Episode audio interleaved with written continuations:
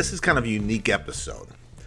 I kind of made this up. I got something that actually just landed in my lap. I went and got to my mail, and there was a letter in there addressed to the person that lived in the apartment before me. And it was written from the Oregon State Prison.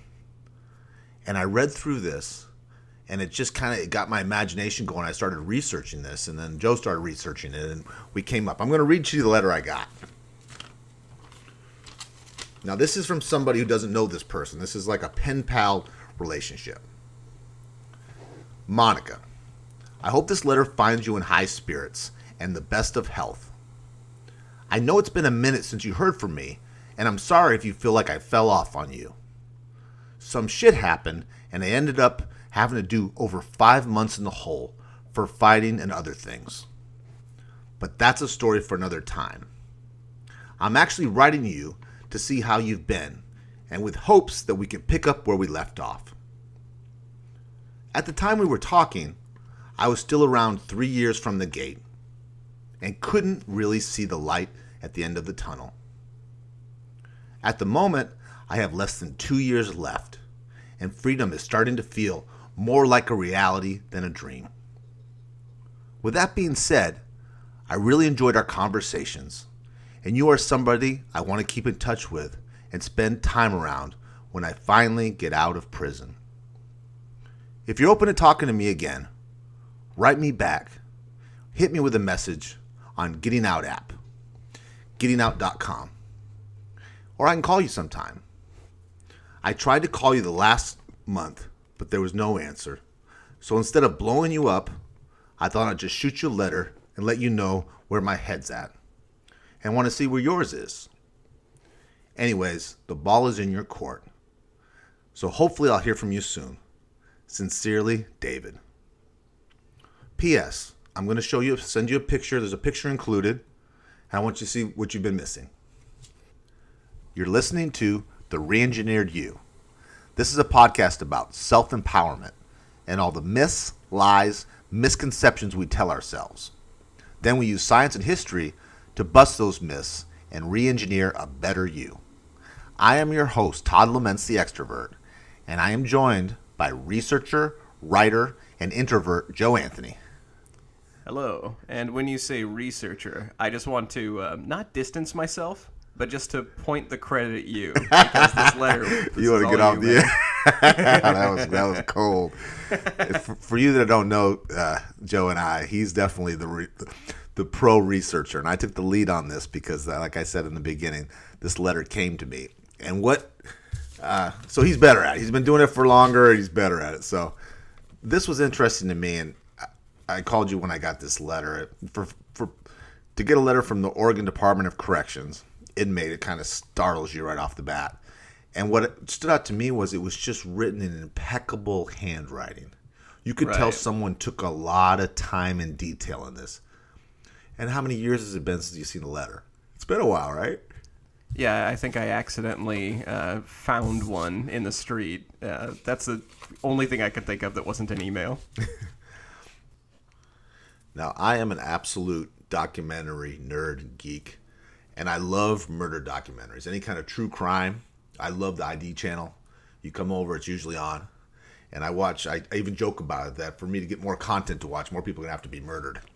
right. Um, now, growing up as a kid, I used to always read nonfiction, these murder stories, and I don't know if you remember these books. They're these big, thick books, and then in the middle section there would be these glossy photos. Do you remember those? Yeah, uh, I used to get them from like uh, school, basically, like middle school. used to hand them out. And so when I, I couldn't understand, you know, when I was single, I go through stretches in my life where I've been single. I go through long, dry stretches, and when I watch a lot of these documentaries, these these serial killers, these men who have done horrible things, Joe, they have girlfriends and wives, and they're beautiful. And I'm like, what? I have a job and I'm a nice guy and I'm on the outside. Right. It used to piss me off, and I'd be jealous of them. it's like those lucky bastards behind bars. exactly. You know, they're having these conjugated visits and having a lot better life than I am. So it's bothered me. So today I'm talking about some myths. Um, the first one being these women must be twisted who fall in love with these prisoners. They don't know what true love is. They're mentally weak. they're unattractive, they're lonely. We, the listeners, would never ever fall for a prisoner. Now, another myth these men are desperate and lonely, they're lost puppies. They'll give attention to anybody. There is no such thing as true love in prison. How could they be in love? They don't even know each other. They're strangers. Final bonus fact we'll share how you can utilize some of these techniques prisoners use to craft their love letters. So, Todd, I had a quick question for you. When you were reading that letter, um, I tried to imagine the woman who's receiving that. And, and the drama of that letter, the, the part that sticks out to me is he's getting out and he's basically reaching out to somebody he had been um, pen pals with. That to me is the part where if you in real life aren't actually interested in a relationship, where you don't want to continue it after they get out, that's the freak out moment, right? Like that that's the moment where they're getting out, they're reaching out to you, they want to meet you. You get a calendar out, right? Like, yeah. it seemed like a good idea until it's really happening. Right, somebody's buying door locks, basically. like somebody's like I imagine seven chains and like 19 deadbolts on a door at this moment. Now, as a lifelong salesperson, that's a great point, by the way, Joe. But the thing that stuck out to me was like he broke contact with this woman. He kind of fell off the face of the earth. He says he was in a fight or in a hole. Right. I was kind of as a salesperson, what we do is we do follow up, like of leads that are not good leads. Right. So I'm thinking like he, he found some other girl that didn't work out. Now he's re-looking her back up. Right, and that know, that's how I felt in my heart right away. Right. Yeah.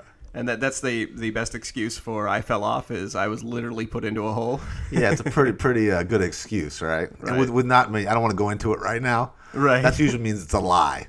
Yeah, yeah, I don't want to discuss this.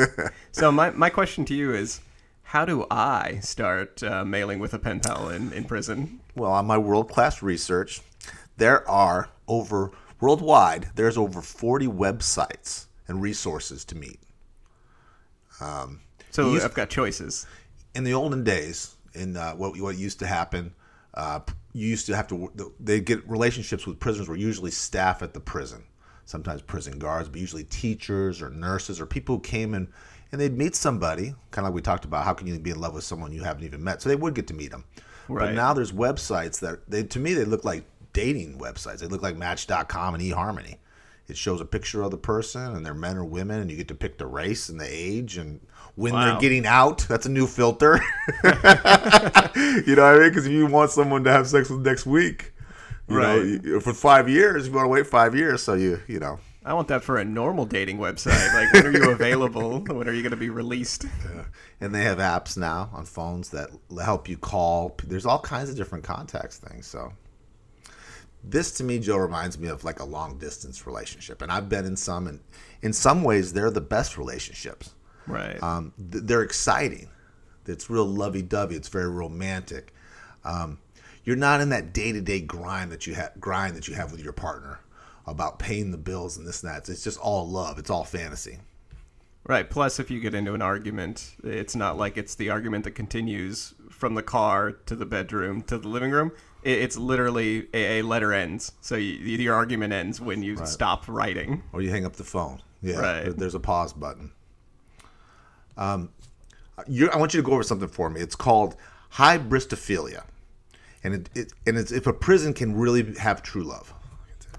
Okay, so hybristophilia. Well, we're gonna we're gonna do this old like uh, we're in elementary school preparing for a book report. How this is how we're gonna do this. So we're gonna break down the word first.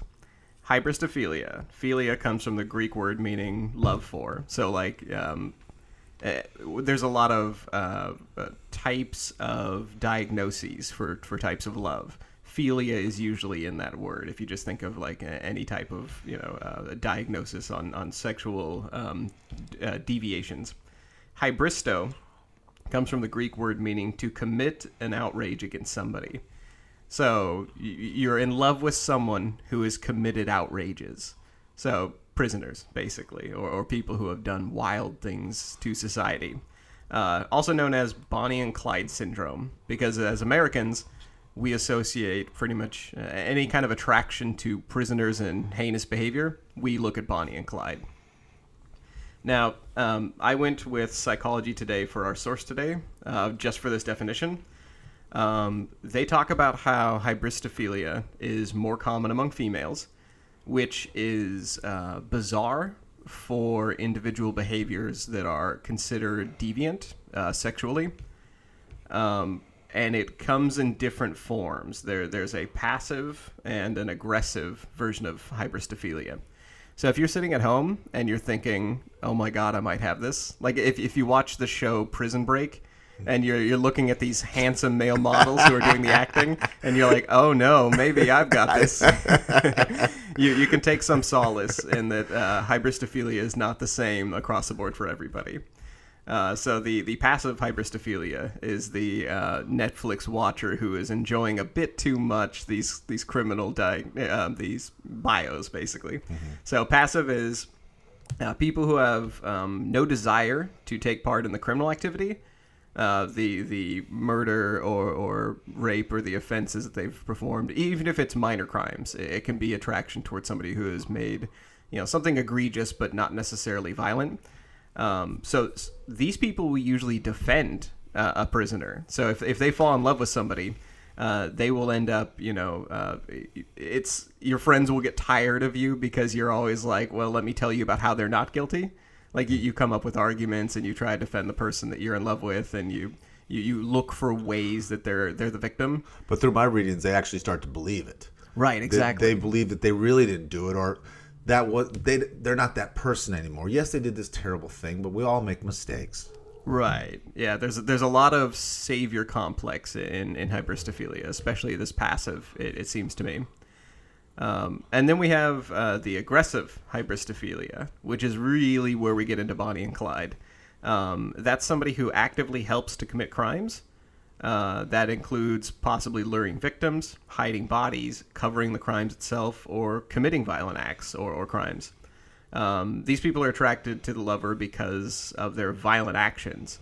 Uh, so, in a uh, aggressive hybristophilia, that means somebody who is attracted to and wants to participate in the crimes. So that's what you hear about this someone that says this person helped me bury a body. Like, why would you do that? Why would you go drive Right. to their house when you know that that's what's going on and get involved in any way? Why would that be a good idea?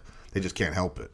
Right. In court, when you're watching like true crime and somebody's like, well, the girlfriend lied for them to the cops or something, i- i- And that's it's like shocking. Like, why? You know? right. Why would you try to cover that? Well, that's that's aggressive hybristophilia. That's they they're into them because they have a criminal element to them.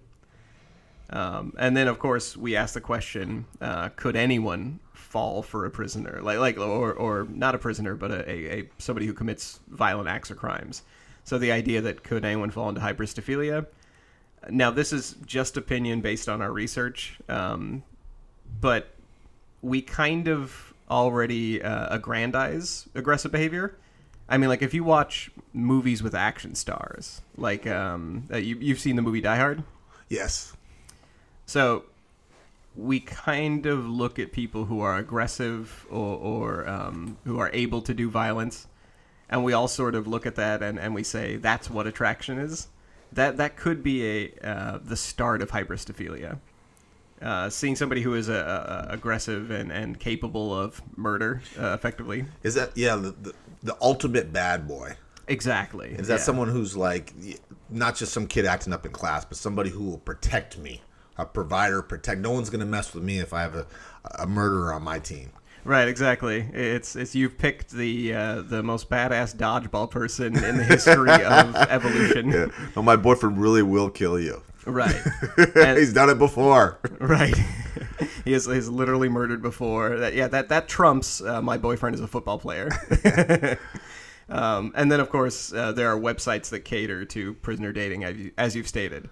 So this is a combination where um, you don't have to worry if you're attracted to prisoners on TV. Um, you have to worry if you start taking action. When your actions have consequences, that's when we start looking into maybe you're getting into hybristophilia. And of course, that leads me to asking, what does it look like when hybristophilia gets uh, uh, has consequences? Well, I have a story for you. There's an Australian study. It's the Willcox Bailey's book, Dream Lovers Women Who Marry Men Behind Bars.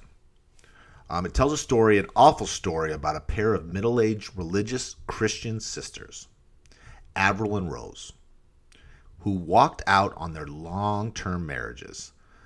They were calling them boring to marry two men who were in prison. Avril's new love was in jail for a series of property offenses. But within, within a week of his release, he bludgeoned Avril to death with a hammer.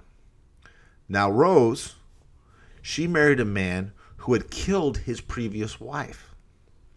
She was saying she had no fear at all. He went back to jail after he got out, after he attacked Rose, tried to cut off her ear, and pull out her teeth with pliers. So that doesn't happen on eHarmony very often. Exactly. And that's, I mean, I, people say you think, oh, they're asking for it. It's like, can you even imagine? I don't like going to the dentist, having my teeth pulled out with pliers. Can you imagine? right. Uh, well, that sounds like something they do in like a, a Russian gulag or something. Yes, that's consequences for you. Right. She's the one that, yeah. I absolutely. I, I don't want to make light of anyone suffering. No. Uh, but the. I mean, if we went for the the biggest example of consequences and dangers, I, we probably couldn't have done better. I mean, that that almost it- it's life is stranger in fiction kind of moments. Well, that's the thing too. I think this is these were women who were um, grounded, were families, were had, had kids. They walked away from comforts to to, and you know, at the same time, it had this dual effect.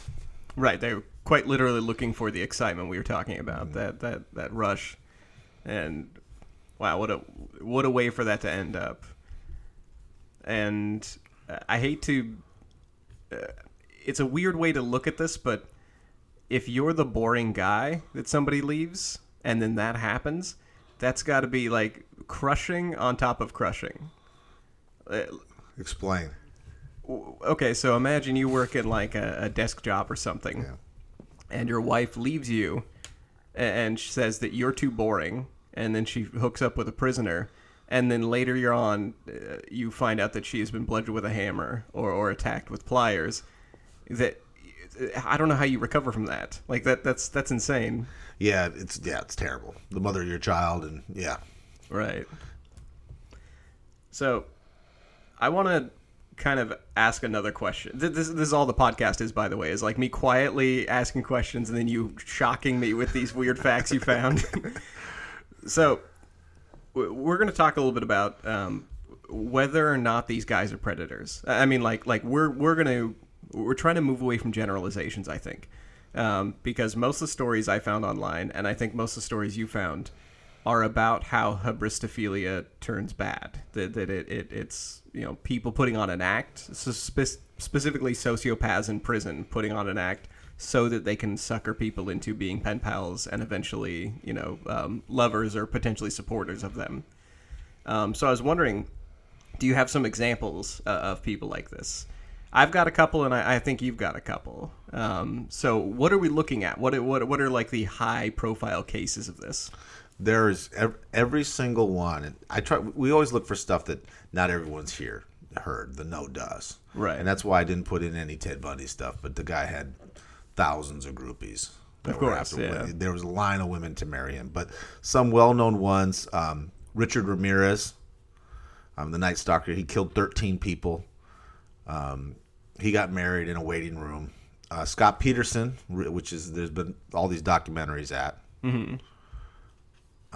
he, he was being proposed by 18 year old beautiful young women the day and he's a good looking guy and he got all this fame and a per, there is a percentage of these i want to put out there that are doing it for a book deal or for Right. their own documentary for purely attention and financial gain that's it But Right. it's not a high percentage it's a small percentage who do you have Okay, so the first off, I want to talk a, little bit about the serial killers because that's a that's a different brand of uh, hybristophilia, or it's a different brand of pen pal.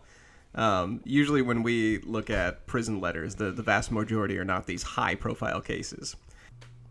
So you remember the the Boston Marathon bomber, the uh, Dzhokhar Tsarnaev? the long haired kid yeah i do Right.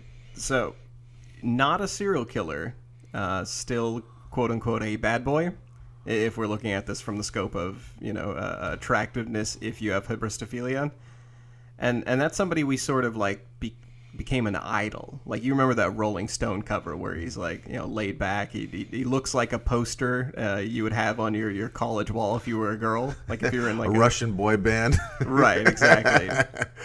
so we're we're gonna not. I mean, he had insane amounts of Twitter followers, and and the following he gained after that was was incredible.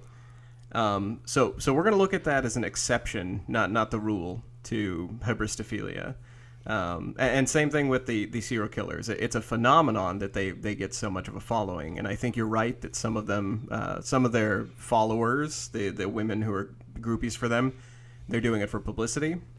Um, but there's something else that, that I, I, also want to mention is a lot of these serial killers, uh, they're not uh, what we think of as like criminal masterminds. Like movies like Dexter and uh, Silence of the Lambs have convinced us that these serial killers are brilliant and that they're manipulating these women. That they're, they're so good at you know uh, getting into the human mind that oh. they're, they're, these intelligent sociopaths. Um, Silence of the Lamb stuff, yeah. Right, exactly. Uh, I don't think that's it. No, it's not. um, they've done studies trying to pin down this, like what what makes serial killers so good at evading police, what makes them so good at you know manipulating people. And the average IQ of the serial killer, according to the FBI and Business Insider, is 94.5. And a lot of them fall under that average. So when you're looking at serial killers, they're they're not the brilliant Hannibal geniuses. They're dumb dummies. They're they're can be dummies, but oftentimes it's because they're bold and that they they have you know not that they have nothing to lose, but they act like it. And so a lot of their crimes go unsolved for a long time simply because they have the gall to do it and repeat it. So they don't overthink it. Right.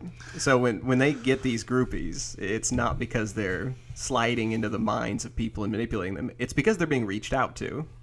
Well, I have another one, uh, Henry Lee Lucas, and he was known. He confessed to over a hundred murders, but they he, he had a very low IQ. But there was a woman on the outside that actually got involved, contacted the police, and tried to make him an make an alibi for him after the fact, after he was already convicted.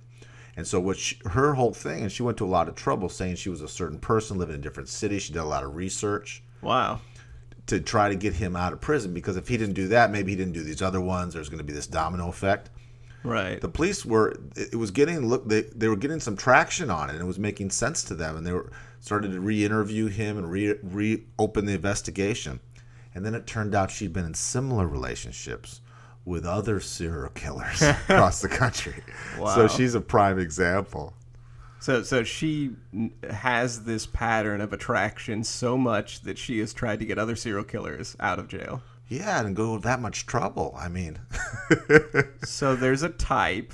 You're saying that this isn't this isn't like a mean, common uh, kink that people have. It, it it really is like a, a full on. Once you have this, it's it's part of your psyche. It's, yeah, it's an obsession or it's a really unhealthy hobby. Okay. Very unhealthy, dangerous. so uh, a little bit of uh, when you sent me this research, um, we, we started this podcast joking that you know uh, uh our research differs, our, our styles differ. Um, I'm a very low IQ person compared to John, too, just for the record. I've never taken an IQ test, so I, I can't confirm. You're a pretty smart cat, man. I'll tell you. You're well read. I'll put it that well way. Well read, yeah. yeah. A lot of time on my hands. I think that actually might be more accurate. One of the things I wanted to do is um, a, a, lot of your notes were high profile cases, and so I went the opposite with my stuff that I checked into. Aside from the the definition, I went low. I, I wanted to know what the reality of these cases are.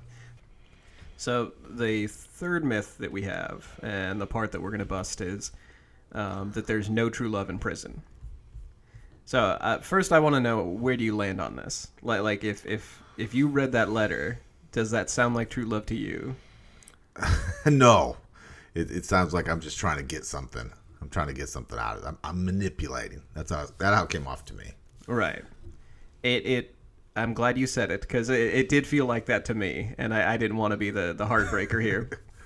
but Uh, I went looking for this. I want to find statistics on, on how many people actually like get married in prison, or, or how would you know if it was true love? How many of these are manipulations? Well, I used to think the same thing about arranged marriages, and it turns out that they have a lot of success in lots of cultures, way more success than we have in our own culture. So Yeah, uh, when they do self-reporting on arranged marriages, they, they always report higher amounts of uh, prosperity, and that's that's Yeah. yeah, and that's that's all I could really find for prison marriages is it was self-reporting from couples who had who had been married, and of of, of course their self-reporting is going to be skewed because they're reporting on something very subjective. So, because of that, because everything we have today is uh, going to basically be anecdotal, that we don't have really solid numbers on all this, um, I just figured we'd go through the scenarios. Uh, uh, when is it true love? When is it a scam? How can you spot each? How can you participate in each? I mean, not that you'd want to participate in a scam. Um, so we're, we're going to go anecdote to anecdote, and we're going to talk about you know what you can get into. Uh, so first off, uh, is this the love oh that I'm feeling? Um, true love in prison letters can be an absolute scam. Uh, if you go to Google and you start looking for uh, prison scams that happen from in prison, it, it is your, your internet will explode. There's so many scams going on from in American prisons. Uh, one that I want to talk about is one that actually happened to me. Like I experienced this and I didn't know it was a prison scam. So there's a, a scam going around, and has been for the last couple of years. It, it's a scam that I experienced. Um, my aunt got called up uh, just out of the blue, uh, and this this has been happening around Oregon, where they call and they tell you that uh, you owe money, or, or um, that that you've uh, done something wrong with your taxes, or you haven't appeared in prison after or um, court after being called for uh, jury duty and they, they try to fine you. Like they, they tell you that you know um, a sheriff or cop will come by to pick you up, and you, you have to serve you know a day in jail or something. They'll give you some unspecified number. they've, they've got it down, so it sounds pretty legit. Right. It, it sounds like something that might actually you know be be a, a violation of some sort. Uh, and the only thing you have to do to avoid going to jail temporarily is you pay money to you know the the local system. They, they tell you a, a usually it's like a court or a police station, and they tell you just go pay money into this ATM or, or pull a, a prepaid card and go to this ATM. And usually it's it's attached to something that's official. Okay. Like it, it's government not the A- building of some. right, right. It's an ATM outside of a government building or on the same block as a police station, and so it feels almost legit. Um, That's pretty clever. Yeah, no, it's it's smart, and uh, my reaction was not smart. I, I I told them, you know, call the sheriff, bring him here. So I, I did not react well, and the guy on the other line was, you know, they they sounded like a, a telemarketer, like they had they had canned answers, which was very smart. So they do this out of jail. They do this with their, with their phones and just figure That was out. absolutely that was the shocking part to me. Um, I, I went and I, I googled for this when I was looking for prison scams, and I, I, I clutched my my pearls when I saw that this happened. Uh, uh, this scam specifically was a prison scam, so I got prison scammed. Um, but they they had uh, uh, phones that they had trafficked into prison, prepaid cell phones, and they were running these out of prison, and they were making um, the, the the Oregon guy. It said he made like a million dollars doing this Oh, wow. So this is a lucrative. lucrative yeah and i do realize that this scam that i'm talking about is not a love letter uh, but that's to say that uh, there are lots and lots of scams coming out of prisons some of them so complex that they make national news and that they make a ton of money and it involves you know phones and things like that Well, I have one that. Um, have you ever read the book by John Grisham, The Brethren? Uh, no i haven't Okay, what what the, the book is about is it's a group of men who are in prison, and what they do is they it's the judges that go to prison right that's right. They're, they're five judges, and, and and they're all smart, educated guys, and they, they need they want to make some money. So what they do is they take pictures of the of the most handsome, well built prison men, young men, and then they reach out to men as pen pals who are in re- regular heterosexual marriages, who are well established. They're bankers or CEOs, and they get them to say inappropriate things of a homosexual manner, and then they extort and blackmail. oh wow It's a great book. It's very entertaining. Now, being that I'm a, a geek in, about documentaries, mm-hmm. a few years ago, thinking this was all fiction, right? It's for a good story, these judges, Joe, it wasn't fiction. You know, all, all good fiction's based on a true story. There's a true story of of guys who were in in uh, prison in the South who were doing that, and and again making hundreds of thousands of dollars in uh, extortion Wow. money. Yeah. So that was the seed of the fiction. Yeah, it was almost verbatim. It was pretty darn close. I mean, there's some some things that are different, but Right. you know where he got it. right, right. there's no way he thought of that and that just happened to happen. Right, it wasn't a, a fabrication. It, it, yeah, he got it from somewhere. Yeah. Well, that that's the one I'm finding the most uh, of as far as prison letters go. Is the the love scams. Um, uh, they usually don't end in blackmail. What they end with is the prisoner asking for um, cash for part of their processing. So they'll they'll say that it's for appeals or for um, they're they're paying off a lawyer. Um, Okay, here's one. Uh, 67 year old from Orange County, uh, a widow spent $3,000 and sold her, um, basically her home to bankroll a prisoner who say he needed to pay off uh, legal fees. Uh, and, and of course, this ended up coming out to be like $30,000 in total. Like she, she got blackmailed. Uh, and, then this, you know, like there, there was a huge tied up scandal, and, and they tried to hit her with fines and things. But basically, what it comes down to, uh, the the majority of these scams, when you get a prison letter, it talks about love, like you, you you're falling in love with somebody. Um, if it's a scam, they end up asking for money for processing and court fees and attorney fees and things like that. Um, that was by and large the, the biggest, most prevalent scam. It's not these it's not these group cell phone scams that I'm seeing. A lot of the research has led me to, you know, uh, one anecdote after another of somebody paying somebody's fees. Um, there's another one uh, in October 4th of 2005. Uh, a woman named Karen Ann Erdley. Um, she was a, a state prisoner sentenced to uh, a maximum term of five years in a federal prison uh, to, uh, ironically, a conspiracy to commit mail fraud. Um, and then while she was in there, People don't change. Right. Yeah. Exactly. that the prison did not immediately reform her of mail fraud, uh, because while she was in there, she uh, got a group of women, a dozen female prisoners, uh, and they started basically a letter writing campaign to men, and they got 224 men, uh, and they scammed them of over 220 thousand dollars.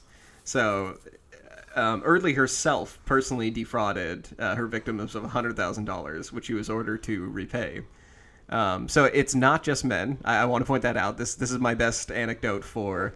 Not only do men scam people from prison with, with love letters, it, it, can happen from women's prisons too.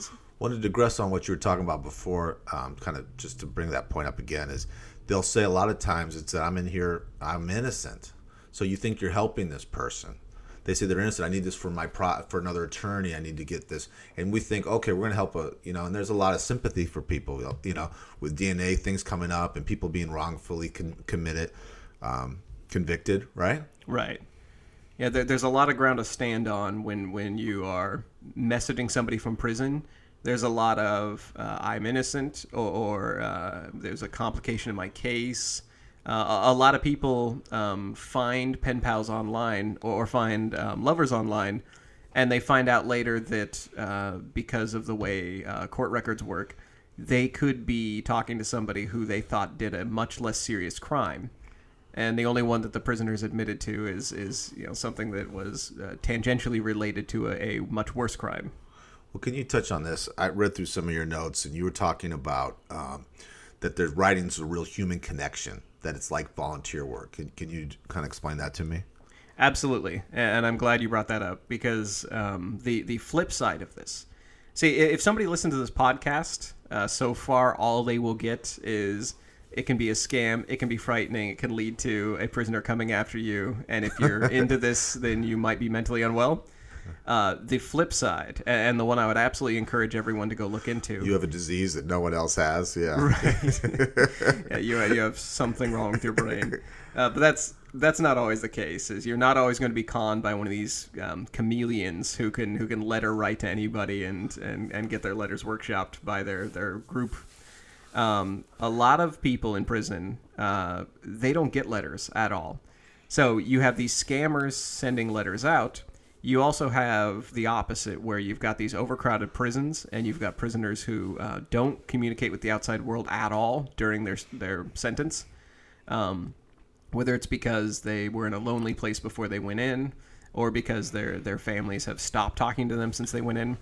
Um, you get these situations where prisoners are are basically desperate for human connection, and they don't get it because they're not sending out letters. Like they're they're not scamming anyone. They're not looking for people. They just need they just need some some some love, some attention. Right, exactly, and to feel continuously connected with humanity. And that's where uh, uh, volunteer work, uh, specifically letter writing as a volunteer work, can be very, very useful. Um, one place I would try to point people to is there's a, a Guardian uh, article about, uh, I think it's a writing for human connection can be very rewarding.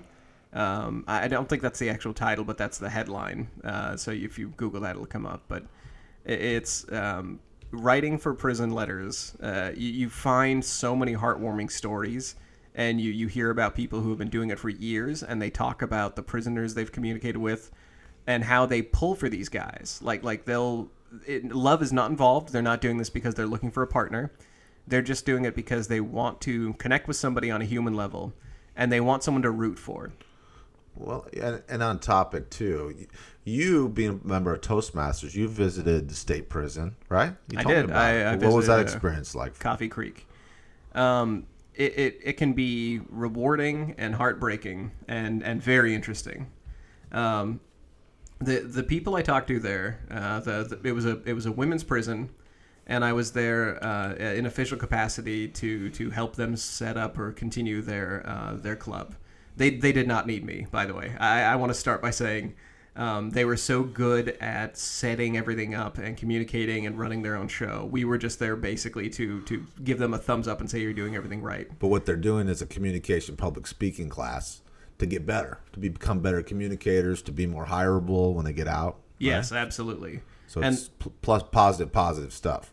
it- absolutely positive. And everything they said revolved around the idea that communicating and keeping in contact with the outside means that they have something to care for like they, they, they continue it's really easy for them to get um, uh, they call it being in, in barrier or in walls or they start building up this idea that uh, they're not connected to humanity anymore that the outside world really doesn't care and it's easy to fall into that trap if you're in prison And we, don't want people to think that because I know people, I know, personally know multiple people who have gone to prison for murder, manslaughter, whatever, involved in something, get out, and now I would trust them with with my own life.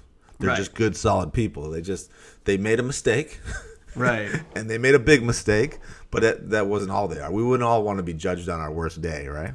Right, and these people aren't like like bombs. We don't want to cut them like a wire and just set them aside. We, we want them to feel connected while they're they're doing their time because they we want them to come back to society at some point. And if they don't feel like And not be can, so angry and so Right. temped up that they're going to pull our teeth out with pliers. right, exactly. We want them to come back and say, "Hey, I got your letter. Thanks." Like, I changed the names in this letter that I read, by the way, so I wouldn't get my ass kicked. Oh, okay. he knows where I live. Oh, okay. Well, I don't have to avoid your house then. I was, I was going to stay away until this Yeah, guy, uh, yeah, until we Yeah. saw the news. Okay, now we're on to the bonus section. How to try to craft a prison letter. Now, share with me what you showed me before when you're doing research on this about how the the, the YouTube. Okay. That's cracked me up. I, I can't believe you found this. I, I was really looking for uh, uh, how to craft a letter as if you are a prisoner. And there weren't any, There weren't any. which is crazy because there's what there's there's information about everything. Right. Right? Lots of prisoners uh, have like webcam shows talking about how they got bulky, like how, how they got built in prison. Lots of those. Um, I did find. It's this um, underground something, right. which makes our show more interesting because we're the only one covering it. Oh, absolutely, yeah. Um, th- there were a lot of um, videos about wives who talked about how to send letters to prison, and a couple of those had information on uh, what they looked for in prison letters. They, they there was like a couple of people complaining about how their men always sent back uh, letters that were complaints about their the commissary and complaints about other prisoners and complaints about doing time.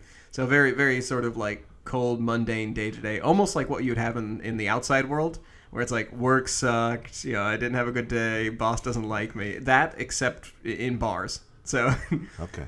so we, we want to look at uh, I want I want techniques So they're sharing their day. They're doing the feedback like you would in a regular relationship. Right, but what we really want is is like the letter you read, where it's like it, it has interesting points. It talks about the relationship. It, it, it talks about connection.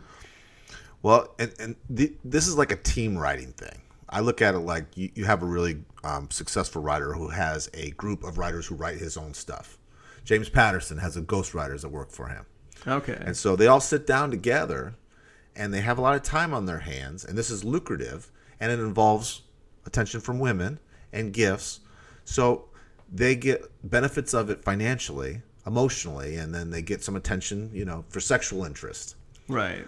So they spend a lot of time on this, and certain people get better at doing certain things. So let's say David is really good at penmanship, mm-hmm. and then Roger's older, so he has more life experience, a little bit more romantic. And then they keep writing these letters. Well, if you do, if you write letters all day, every day, what do you get? You get better at it, right? Right. and then you start noticing what works. You notice that, oh, when I said this, this kind of lovey-dovey stuff, I got a better reaction. So these these they start with rough drafts. These guys start as uh, real amateurs, and then they become professional letter writers, which is we know is a lost art. Right. I, I noticed in that letter uh, there were very very few mistakes. Like it was it was handwritten, but it looked like it was printed in somebody's handwriting. Like it, it looked insane. Yeah, it's like you wouldn't have time to do this. You'd have to really sit down and take an hour or so to just do the writing part. Not not the writing part, just the penmanship part. Right. So so that's that's that's our first takeaway from what I'm what I think I'm hearing from you is uh, take your time, workshop your ideas. So like bounce these ideas off you know people you know. Sync the counsel of other men, li- like we do when we do any kind of a write a speech or, or you write one of your stories. Right. You, you resonate, you work on it, you rehone it, you get it better. right. I, I have like half a dozen people that I send it out to, and they they come back and they say this doesn't work or this character doesn't work or that except a love letter basically. yeah, I mean it's it's shocking. Okay, and then and then we also want to. Um, you said like you're thinking like a couple of hours. How many hours do I need to put into a love letter? Well, being a professional writer you are, to they're not just writing the love letters; they're trying to to kind of hook these people into relationships. Right. to get and I'm, again i'm not we're going right now i'm talking about the negative side and we already said that that's not everyone's them but the ones that do come off is that i want to fall in love a little too fast Okay. you know a little too int like this one reaching out to somebody who i haven't heard from you in a year now all of a sudden you want to see me that's kind of weird right Right. So you, you don't want to say sorry I didn't talk to you for a year. You want to you want to build interest basically. you do and you want to make a connection with them as a salesperson we take well, how do we get people to like us we take genuine genuine interest in them. So a lot of these letters are going to be crafted with oh wow you're such an amazing mom and you do so much and you don't know how much this is doing for me and how hard my life is here. They'll do the sympathy card because you want to feel like you're helping somebody. That fulfills the person on the outside but it also draws the relationship in. Right. and, I, So, and I think when someone's writing you a letter, I mean, when I write someone an email, I think that's doing something for them. But to, for me to sit down and write a letter to somebody, I don't know. I'd have to have some kind of interest right. or Yeah. some kind of need I'm trying to fill. yeah. You're already invested if you're putting pen and ink to a paper. Right? Like it's 1980 and 88, you know? Right. Uh, dearest Eleanor. Yeah. That's how my prison letters are going to start. And if you want, you can pretend you're behind bars while you're writing this. It, it might improve things. I keep I can't help but thinking if they work this hard in just a regular job, you know, Right. they If- make a hundred grand a year, easy. Yeah. Apply they the rehoned any skill, yeah. So- Yeah. Okay, so now most episodes, uh, Todd takes us out by um, just talking about what we learned today. Uh, because we went in uh, almost like a reverse episode where he did the research and I got to kick back and just just think about the lessons of the day. He did a great job on the research. So, what I've learned from this is first off, if we have hybristophilia, then We want to seek professional help. Yes. yes, uh, and there's probably a specialist. There's probably it's, it's a very you know thousand dollar an hour psychologist in Boston, or they're not going to be everywhere. They're, they're going to be experts on this. It's not like addiction, okay? Right. Okay. I don't know that. so attraction to prisoners, uh, uh, not something you have to worry about unless you put it into action, like Avril and Rose. Then we have to be careful.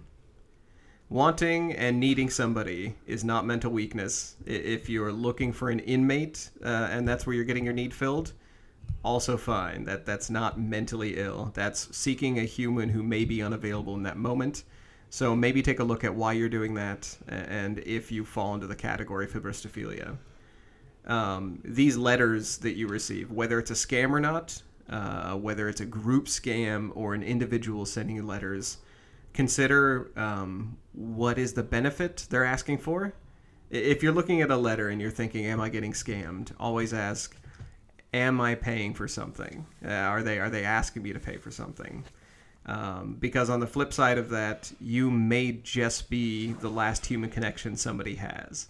So be wary of scams, but also if you are that human connection, then you're a hero. Keep doing what you're doing. And if you're being honest with yourself, you'll know the truth. Sincerity shows, true sincerity shows, and lack of sincerity always shows. Right. I think eventually we're going to have to change our name to the Self Awareness Podcast because that's really the lesson that uh, almost every podcast ends with that. but yeah, if you're if you're recognizing what you're doing and you are being honest with yourself, then you'll know whether or not this is a problem behavior or an irrational attraction, or if you are generating real human connection. And if you need to uh, maybe take some of these techniques, uh, these these letter writing techniques, and put them into your your own life, that just means taking the time to sit and recognize a partner or somebody you want to communicate with. And as we've talked about in other podcasts, apply the golden ratio where you can. Um, that's uh, the golden ratio we discussed in dysfunctional relationships. That's a five to one ratio, where for every one negative thing you say to a partner, you want to couple that with five positives. Uh, and if you read through these prison letters, uh, there's a lot of positives in there. It's it's a lot of reaching out and communicating and being positive with somebody else. That is the lesson I'm going to take away. Uh, so I, if I could do the honor, please. You've been listening to The Re-Engineered You with Joe Anthony and Todd Laments. And you, you, you got to do the, the, uh, the, our tagline, please. We don't know everything, but we do have an opinion on everything. That's darn right. And you can find us on thereengineered.com, and you can look us up on the platforms, leave a review for us. Yes, uh, the best thing you can do for us, if you like this show and you know someone who loves science and loves self help, refer us. Let, let us listen. Let, let them listen or write us an old fashioned letter and we will get back to you within six months. Yeah, we might send you some money or some some naked pictures of ourselves. Right.